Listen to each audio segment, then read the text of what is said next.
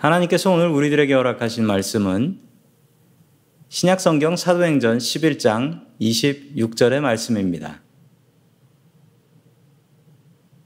만남에 안디옥으로 데리고 와서 둘이 교회에 1년간 모여 있어 큰 무리를 가르쳤고 제자들이 안디옥에서 비로소 그리스도인이라 일컬음을 받게 되었더라. 아멘. 하나님께서 우리와 함께 하시며 말씀 주심을 감사드립니다. 아멘.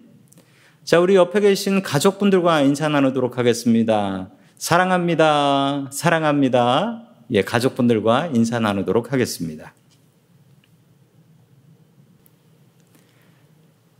제가 중고등학교를 다닐 때 저를 따라다니는 별명이 하나 있었습니다. 아, 제 별명은 고등학교 때까지는 딱 하나였어요. 친구들이 뭐 알려주지 않아도 저를 무엇이라고 불렀냐면 아, 동원 연탄이라고 불렀거나 그냥 야 연탄이라고 불렀습니다. 아, 그 이유는 화면에 나오는 것처럼 당시에 동원 연탄이라는 연탄이 아주 유행을 했었어요. 그래서 저를 보면 시커먼 연탄, 연탄 이렇게 불렀습니다. 그래서 중고등학교 친구들은 제 이름은 기억 못해도 그냥 연탄 이건 기억을 합니다. 한 번은 이것 때문에 오해를 받은 적도 있었습니다. 저희 교회 고등부 선생님이 계셨는데 그 선생님이 하루는 저를 부르시더라고요. 그러면서 선생님이 저한테 이렇게 말씀하셨습니다. 아버지 연탄 장사는 잘 되시냐? 라고 물으시더라고요. 제가 너무 당황스러워서 저희 아버지 연탄 장사 안 하시는데요? 라고 했더니 머리를 한 대 때리시면서 야, 이놈이 거짓말 하네. 정말 억울하게 저희 아버지 연탄 장수 되셨습니다. 대학을 가니까 역시 배운 학생들이 낫더라고요. 제 별명을 바꿔주었습니다. 연탄은 흉하니까 그때 또 유행했던 것이 그 동원 참치였어요. 그래가지고 저를 참치라고 불렀습니다. 그러다가 끝내 제가 졸업할 즈음에는 동원에서 양반김이라는 것까지 나와서 제가 연탄에서 양반까지 예, 출세했습니다. 성도 여러분들에게는 별명이 있으시겠죠? 학교 다닐 적에 별명 한두 개 정도는 분명히 가지고 계셨을 겁니다. 그 별명 좋아하십니까? 우리에게는 모두에게 별명이 하나 있습니다. 똑같은 별명인데 오늘 성경 말씀이 이렇게 이야기합니다. 우리는 크리스천이라는 별명이 있다라는 사실입니다. 이 별명은 왜 생긴 것일까요? 이 별명은 왜 생겼고 어떤 뜻이 있는 것일까요? 오늘 주님의 말씀을 통해서 그 답을 찾아 나가길 소망합니다. 첫 번째 하나님께서 우리들에게 주시는 말씀은 바나바는 헌신하여 교회를 세웠다라는 말씀입니다. 지난 시간에 고넬료 얘기가 있었죠. 백부장이었던 고넬료에게 하나님께서 복음을 전하여 주셨고 그 덕분에 고넬료는 그 가정이 모두 예수님을 믿게 되었습니다. 그러면서 계속해서 이방에 차츰차츰 복음이 전해지기 시작했습니다. 스테반이 순교한 뒤 복음은 소아시아에 있는 지금의 터키 지도에 나오고 있죠. 터키 지방 그 안디오까지 복음이 전해지게 됩니다. 자, 우리 하나님의 말씀 같이 읽겠습니다. 사도행전 11장 20절 말씀입니다. 시작. 그런데 그들 가운데는 키프로스 사람과 구레네 사람 몇이 있었는데 그들은 안디옥에 이르러서 그리스 사람에게도 말을 하여 주 예수를 전하였다. 아멘. 성도 여러분들 사도행전 6장에 나왔던 헬라파 유대인들 기억하십니까? 자기 과부들 구제하는 것 빠졌다고 불평하고 개선해달라고 항의했던 그 사람들이었습니다. 그 사람들도 예루살렘에서 모두 쫓겨나게 되었는데 그렇게 쫓겨난 뒤에 그들은 이 소아시아에 있는 안디옥까지 가서 그곳에서 그리스 말로 원래 이 사람들은 그리스 말을 잘했기 때문에 그리스 말로 이방 사람들에게 복음을 증거했습니다. 그러자 예루살렘 교회는 지금 안디옥에서 무슨 일이 벌어지고 있는 것 같은데 저 사람들을 바른 믿음으로 지도해야 되겠다라는 마음을 가지고 바나바를 그곳에 담임 목회자로 파송을 하게 되었던 것입니다. 고난을 통해서 믿음은 더욱더 단단해집니다. 스테반의 순교 때문에 박해가 시작되었고 그 박해 때문에 예루살렘 교회는 엄청난 고통을 당하였고 이것을 피하기 위해서 도망갔던 사람들에 의해서 복음이 전해진 것입니다. 이것은 사람의 계획 속에 있었던 것은 아닙니다. 하나님의 계획 속에 있었던 것입니다. 하나님의 고난은 하나님께서 주시는 고난은 뜻과 계획과 그리고 해결하는 방법까지 있습니다. 지금 우리는 코로나라는 엄청난 고통을 당하고 있습니다. 지금 저희 교회는 한 달이 넘게 모여서 예배 드리지 못하고 이렇게 엉뚱하게 인터넷으로 예배를 드리고 있습니다. 이 중에 계신 어느 분들도 우리가 코로나를 당할 것이고 이런 일이 닥칠 것이다 라고 예상하고 기대했던 사람들 아무도 없으실 겁니다. 우리의 계획 속에 코로나는 없었습니다. 그러나 하나님의 계획 속엔 있었습니다. 그리고 지금 어떻게 이 일이 풀려나갈지, 언제 우리가 모일 수 있을지, 언제 이 나라 경제가 살아날 수 있을지, 우리는 모르지만 하나님께서는 그 계획 가지고 계십니다. 그러므로 우리는 하나님을 더욱더 믿고 의지해야 할 것입니다. 우리 계속해서 사도행전 11장 26절 말씀, 24절 말씀입니다. 같이 봅니다. 시작. 바나바는 착한 사람이요. 성령과 믿음이 충만한 사람이었다. 그래서 많은 사람이 주님께로 나왔다. 아멘. 바나바 때문에 더 많은 사람들이 주님 앞에 나왔다라고 이야기를 합니다. 바나바와 같은 사람들이 되십시오. 바나바는 사람을 모으는 사람입니다. 사람들이 바나바를 만나면 위로를 받았습니다. 만나면 마음이 깨끗해지고 기쁨이 있는 사람이었습니다. 이렇게 사람을 모으는 사람이 있고요. 반대로 모여 있는 사람을 흩어버리는 사람도 있습니다. 친구도 떨어져 나가고 친한 사람도 떨어져 나가고 교인들도 자꾸 멀어져 가는 그런 사람이 있습니다. 그런 사람들은 스스로 생각하기에 사람들이 나를 질투해서 그렇다라고 착각합니다. 그건 착각입니다. 우리에게 무엇인가 문제가 있는 것이지요. 바나바에게는 특징이 있었습니다. 바나바는 하나님 때문에 기꺼이 손해볼 줄 아는 사람이었습니다. 우리가 하나님 때문에 손해본다면 하나님께서 갚아주신다. 이것을 믿는 사람이었습니다. 아시는 바처럼 바나바는 자신의 큰 땅, 농장을 팔아서 예루살렘 교회를 세웠던 사람입니다. 내 재산 팔아서 세운 교회인데 얼마나 사랑하고 아끼는 마음이 가득했겠습니까? 그의 마음속에 아마도 예루살렘 교회는 내가 희생해서 세운 내 교회다라는 마음이 있었을지도 모릅니다. 그런데 어느 날 갑자기 사도들이 바나바를 부릅니다. 그리고 바나바에게 이렇게 부탁을 하지요. 안디옥에 지금 교회가 생기려고 하는데 그곳에 가서 그들을 목회해 주십시오. 라고 부탁을 합니다. 아니, 세상에 이런 법이 어디 있습니까? 내가 내 땅 팔고 내 농장 팔아서 세운 교회인데 어디 나보고 그곳에 가라고 이야기할 수 있겠습니까? 그러나 바나바는 그 손해를 그냥 봅니다. 안디옥에 가서 어떤 일이 벌어질지 모르지만 그 손해를 보고 나갑니다. 바나바의 마음속엔 이런 마음이 있었습니다. 내가 하나님 때문에 손해 보면 하나님께서 갚아 주신다. 그 확신이 있었기 때문에 그는 서슴지 않고 안디옥으로 갈 수 있었던 것입니다. 사람을 모으는 사람들의 특징이 있습니다. 그 사람들은 손해 볼 줄 아는 사람이에요. 손해보지 않으려고 절대 내 주머니에서 돈 한 장 안 나가게 하는 사람은 자꾸 사람들이 떨어져 나갑니다. 그렇지만 손해볼 줄 아는 사람에게는 사람이 붙습니다. 저희 집은 장사를 했는데요. 장사를 어렸을 때부터 보면서 느낀 점은 장사 못하는 사람은 특징이 있어요.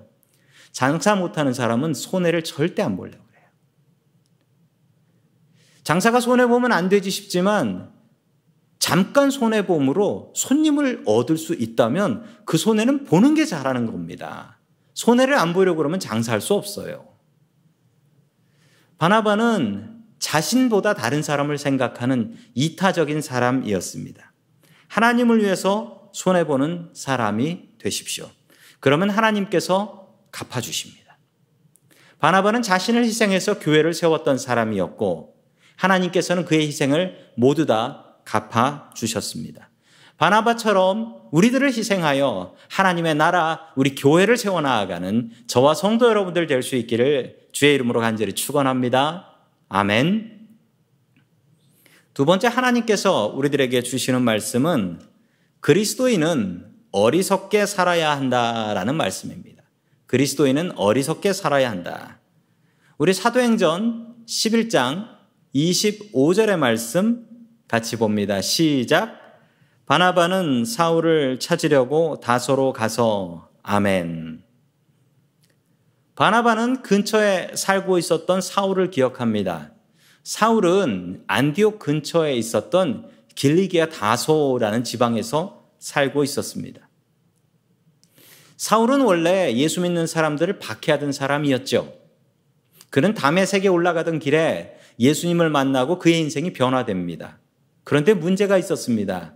그 누구도 사울을 목회자로 쓰려 하지 않았던 것입니다. 사울을 믿을 수 없었고 사울을 믿는다 할지라도 사울에게 큰 약점이 있었습니다. 그도 인정했던 약점이었는데 바로 그 약점은 설교를 못한다. 이 약점이 있었어요. 우리 사도행전에 보면 이 사울이 바울이 설교 못했던 것은 증거로도 나옵니다. 바울의 설교를 3층에서 들고, 듣고 있었던 유두고라는 청년이 설교 듣다 떨어져 죽었어요. 그만큼 설교를 못했던 사람입니다. 이런 사울을 불러오는 것은 바나바에게도 이득이 될 게 하나도 없었던 것이죠. 기껏 데려온 사람이 아이 뭐 저렇게 설교 못하는 사람을 데리고 왔는가? 그럼 그 욕은 바나바가 다 먹어야 했습니다. 그런데 바나바의 마음속에 이런 마음이 있었습니다. 저 사람은 하나님께서 부르신 사람이다. 그런데 교회에서 저 사람을 쓰지 않는다면 하나님의 부르심이 헛되게 되는가? 저 사람은 내가 데려다가 키워야지. 우리 교회가 저 사람은 키운다라는 마음이 있었던 것입니다. 많은 교회에서 좋은 목사님들을 원합니다. 좋은 목사님들이 담임 목사님으로 와서 교회가 부흥했으면 좋겠다라고 생각합니다. 그래서 좋은 목사님이 있으면 어, 더큰 교회에서 데려가려고 많이 애를 쓰기도 합니다. 어떤 면에서 보면 참 이기적이다라는 생각도 합니다. 교회의 역할은 좋은 목사를 모셔다 쓰는 것보다도 좋은 목사를 키워내는 것이 교회의 진짜 목표입니다. 교회는 목사를 키워야 합니다. 교회가 목사를 안 키우면 우리 자라나는 목사들은 어디서 키움을 받을 수 있겠습니까? 제가 참 저희 교회에 감사한 점이 있습니다. 저는 늘 저희 교회에 너무나 감사한데 제가 처음에 저희 교회로 왔을 때 2005년에 유학생으로 왔었습니다. 유학 온 지 얼마 안 돼서 영어도 잘 못하고 그리고 제가 뭐 신분도 영주권이 있었던 것도 아니고 학생이었고 담임 목사는 해 본 적도 없었고 그랬던 저를 저희 교회에서 담임 목사로 품어 주셨습니다. 그리고 15년 동안 잘 참으시면서 저를 지금까지 잘 키워 주셨습니다. 제가 얼마나 그 은혜에 감사한지 모릅니다. 교회는 사람을 키우는 곳이 되어야 됩니다. 특히 목회자를 키우는 곳이 되어야 합니다. 다 함께 사도행전 11장 26절의 말씀을 같이 봅니다. 시작. 그를 만나 안디옥으로 데려왔다. 두 사람은 1년 동안 줄곧 거기에 머물면서 교회에서 모임을 가지고 많은 사람을 가르쳤다. 제자들은 안디옥에서 처음으로 그리스도인이라고 불리었다. 아멘. 안디옥 교인들에게 별명이 있었습니다. 그 별명은 화면에서 보시는 것처럼 그리스도인 혹은 크리스천. 이 말은 그리스도를 본받는 사람들이라는 뜻이었던 것이죠. 우리 초대교회, 초대 한국교회에도 이런 별명이 있었습니다. 교회 다니는 사람들은 예수쟁이라고 불렀어요. 예수님을 믿는 사람들이라는 뜻이었던 것이죠.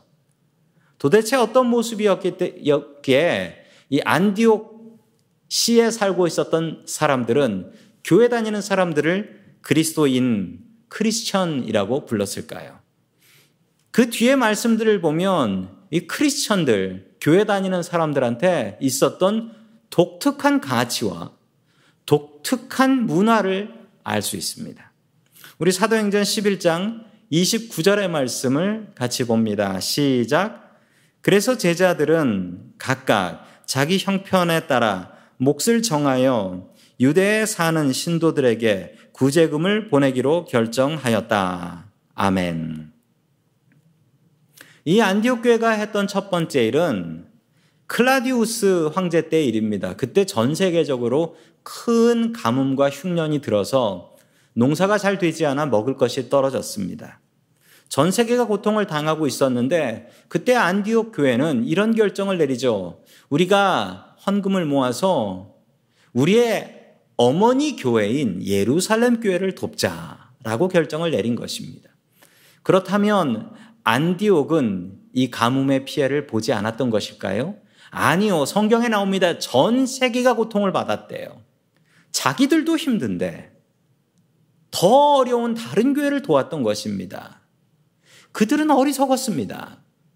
어려울 때는 조금이라도 더 갖고 있으면서 그거를 어떻게든 버티려고 애써야 되는데 그 가지고 있는 것을 더 어려운 교회를 향해서 나눠 버린 것입니다. 참 어리석습니다. 두 번째 안디옥 교회가 했던 일은 바나바를 다른 교회로 보낸 것입니다. 바나바 때문에 교인들이 많이 모였다고 합니다. 그는 설교를 잘했고 그는 인품이 좋아서 사람들이 많이 모이는 사람이었습니다. 그 덕분에 안디옥 교회는 많이 커 나갔죠. 그런데 안디옥 교회가 엉뚱한 결정을 내리는데 그 귀한 담임 목사 바나바를 선교사로 보내기로 작정합니다. 그 이유는 이분은 너무 귀한 분이라 우리 교회에 묶어둘 수 없는 분이다. 참 어리석은 일입니다. 그냥 바나바와 함께 교회가 커나가면 될 텐데 그 귀한 분을 선교사로 보내게 되는 것입니다. 여기서 우리는 크리스천이라는 사람들이 어떤 사람인지 이제 알 수 있을 것 같습니다. 어리석은 사람들입니다. 원래 바보인 사람들이 아닙니다. 그들은 지혜로운 사람들이었습니다. 그렇지만 하나님을 위해서 그 지혜로움을 내려놓고 하나님께 어리석게 순종하며 나아가는 사람들이었다라는 것입니다. 성도 여러분, 우리 예수님의 모습을 한번 살펴보십시오. 세상 사람들은 예수님을 어리석다고 했습니다. 예수님께서 이렇게 가르치셨죠. 너희들의 오른쪽 뺨을 맞거든. 어떻게 해야 됩니까? 내가 힘이 있으면 나 때린 놈한테 한 대 때려줘야 됩니다. 그런데 예수님께서는 이렇게 말씀하셨습니다. 오른쪽 뺨을 맞거든 왼쪽 뺨도 같이 돌려대라. 같이 맞아라. 라는 거예요. 아니, 힘이 없으면 도망가면 될 텐데 왜 맞고 있냐고요? 어리석습니다. 아니, 그렇게 능력 있는 예수님께서 왜 억지로 끌려가서 십자가에 못 박혀 죽임을 당하십니까? 세상 사람들이 보기에는 참으로 어리석은 일 아닙니까? 능력이 있으면 십자가에서 내려와야지. 능력 있는데 왜 십자가에서 못이 박히냐? 능력 없고 죄진 사람이 십자가에 못 박히는 것인데 능력 있다면서 왜 이러냐는 거예요. 너무나 어리석어 보입니다. 사도 바울은 이 어리석음에 대해서 고린도전서 1장 18절에 이렇게 말씀하고 있습니다. 우리 같이 봅니다. 시작. 십자가의 말씀이 멸망할 자들에게는 어리석은 것들이지만 구원을 받는 사람인 우리에게는 하나님의 능력입니다. 아멘. 예수 믿는 것은 어리석게 사는 일입니다. 예수 믿는 일은 좀 바보스럽게 사는 것입니다. 진짜 바보가 되지 마십시오. 하나님 때문에 욕먹고 손해봐도 기쁘게 살 수 있는 것 이게 예수 믿고 따라가는 길입니다. 우리 옆에 계신 가족분들과 이렇게 한번 인사하시죠. 바보같이 삽시다. 어리석게 삽시다. 라고 인사 한번 하겠습니다. 지금 우리들에게 크리스찬이라는 이름은 원래 이 뜻과 다르게 사용되고 있습니다. 세상 사람들이 크리스찬을 무엇이라 생각하고 있을까요? 요즘 크리스찬들은 좀 다른 것 같습니다. 요즘 크리스찬들은 손해 안 보려고 하는 사람들입니다. 손해 볼 것 같으면 머리에 띠를 두르고 길에 나가서라도 우리의 권리를 투쟁해서 찾아야 된다라고 생각하는 사람들이 크리스찬이 되어버린 것 같아 정말 마음이 아픕니다. 왜 교회 다니는 사람을 차별하냐? 왜 우리가 손해봐야 되냐 라고 길에서 외치는 사람들이 크리스찬들이 되었습니다. 성도 여러분, 교회는 그런 게 아닙니다. 교회는 그런 모습이 아닙니다. 크리스천은 이런 모습이 아니었습니다. 2000년 교회의 역사를 한번 살펴보십시오. 교회가 박해 당하지 않았던 때가 있습니까? 교회가 고난 당하지 않았을 때가 있습니까? 우리는 박해 당하고 고난 당하는 게 어쩌면 당연한 것입니다. 지난주 있었던 일입니다. 루이지애나의 한 목사님 이야기인데 이분은 루이지애나 주가 예배를 금지했는데도 불구하고 부활절 예배를 드렸습니다. 그리고 교인들에게 이렇게 가르쳤죠. 예수님이 나의 백신이다. 어? Jesus is my vaccine 이라고 설교를 했습니다. 경찰이 여러 번 경고를 했는데도 이 목사님이 그 경찰에게 경찰의 말에 반응하지 않자 경찰은 이 목사님을 체포해 갔습니다. 어쩌면 참 대단한 분일 수도 있습니다. 예배를 위해서 감옥에 가도 나는 예배를 드리겠다. 대단한 목사님 같습니다. 그런데 이번 주에 이야기를 들어보니 그런 것 같지 않습니다.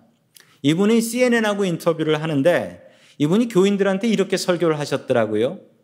우리 정부에서, 나라에서 1인당 어른들 1200불씩 그 스티뮬러스 책이라는 경기 부양금이 나오지 않았습니까? 저희 중에도 받으신 분들이 계실 텐데 그걸 교회다 모두 헌금하라는 거예요.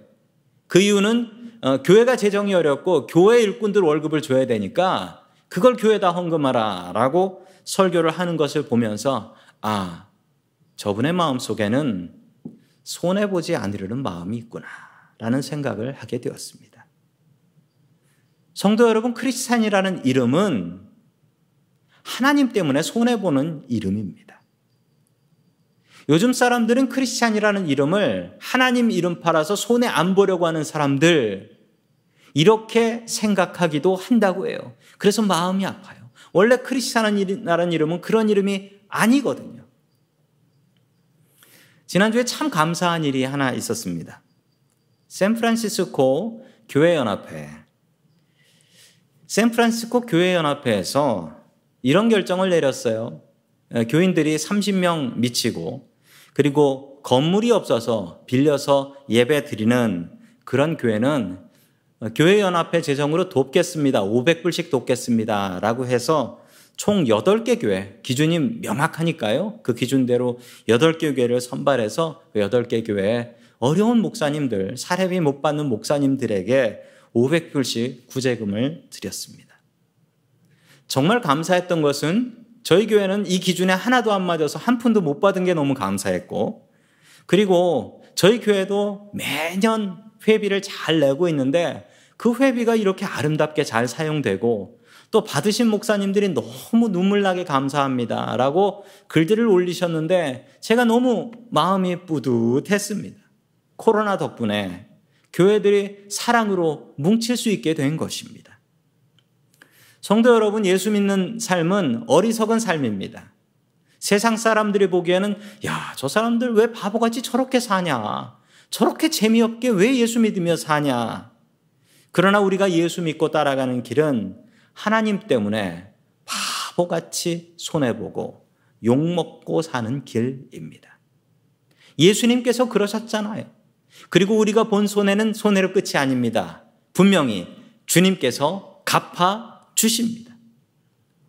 우리가 신앙생활을 하다 보면 억울하고 분한 일 당할 때 있고 또 교인들 때문에 손해볼 때도 있습니다. 여러분 그럴 때마다 아, 내가 참 잘 믿고 있구나. 내가 크리스찬이구나 라고 생각하십시오. 크리스찬이라는 이름은 예수님 때문에 어리석게 살아가는 것입니다. 손해보며 살아가는 것입니다. 안디옥 교회 교인들은 이 바보 같음 때문에 동네 사람들에게 크리스찬이라는 이름을 얻게 되었습니다. 이 별명 우리의 별명이기도 합니다. 예수님 때문에 어리석은 길을 믿음으로 쫓아갈 수 있기를 주의 이름으로 간절히 축원합니다. 아멘. 다 함께 기도드리겠습니다. 우리가 당하는 문제보다 더 크신 하나님 아버지, 오늘도 주님의 백성들이 각자의 자리에서 주님께 예배하며 나아갑니다. 지금 교회의 문은 닫혔지만 더 많은 가정의 문이 열리게 하여 주시니 감사드립니다. 각 가정이 아름다운 교회가 될 수 있게 도와주시옵소서. 우리에게 그리스도인이라는 아름다운 이름을 주신 하나님을 찬양합니다. 그리스도인 같이 희생하며 살 수 있게 하여 주옵소서. 우리가 주님 때문에 당하는 고난과 손해들을 주님께서 갚아 주실 줄로 믿습니다. 그리스도인이라는 이름에 책임을 지고 살아갈 수 있게 하여 주옵소서. 주님께 감사드리며 이 모든 말씀 예수님의 이름으로 기도드립니다. 아멘.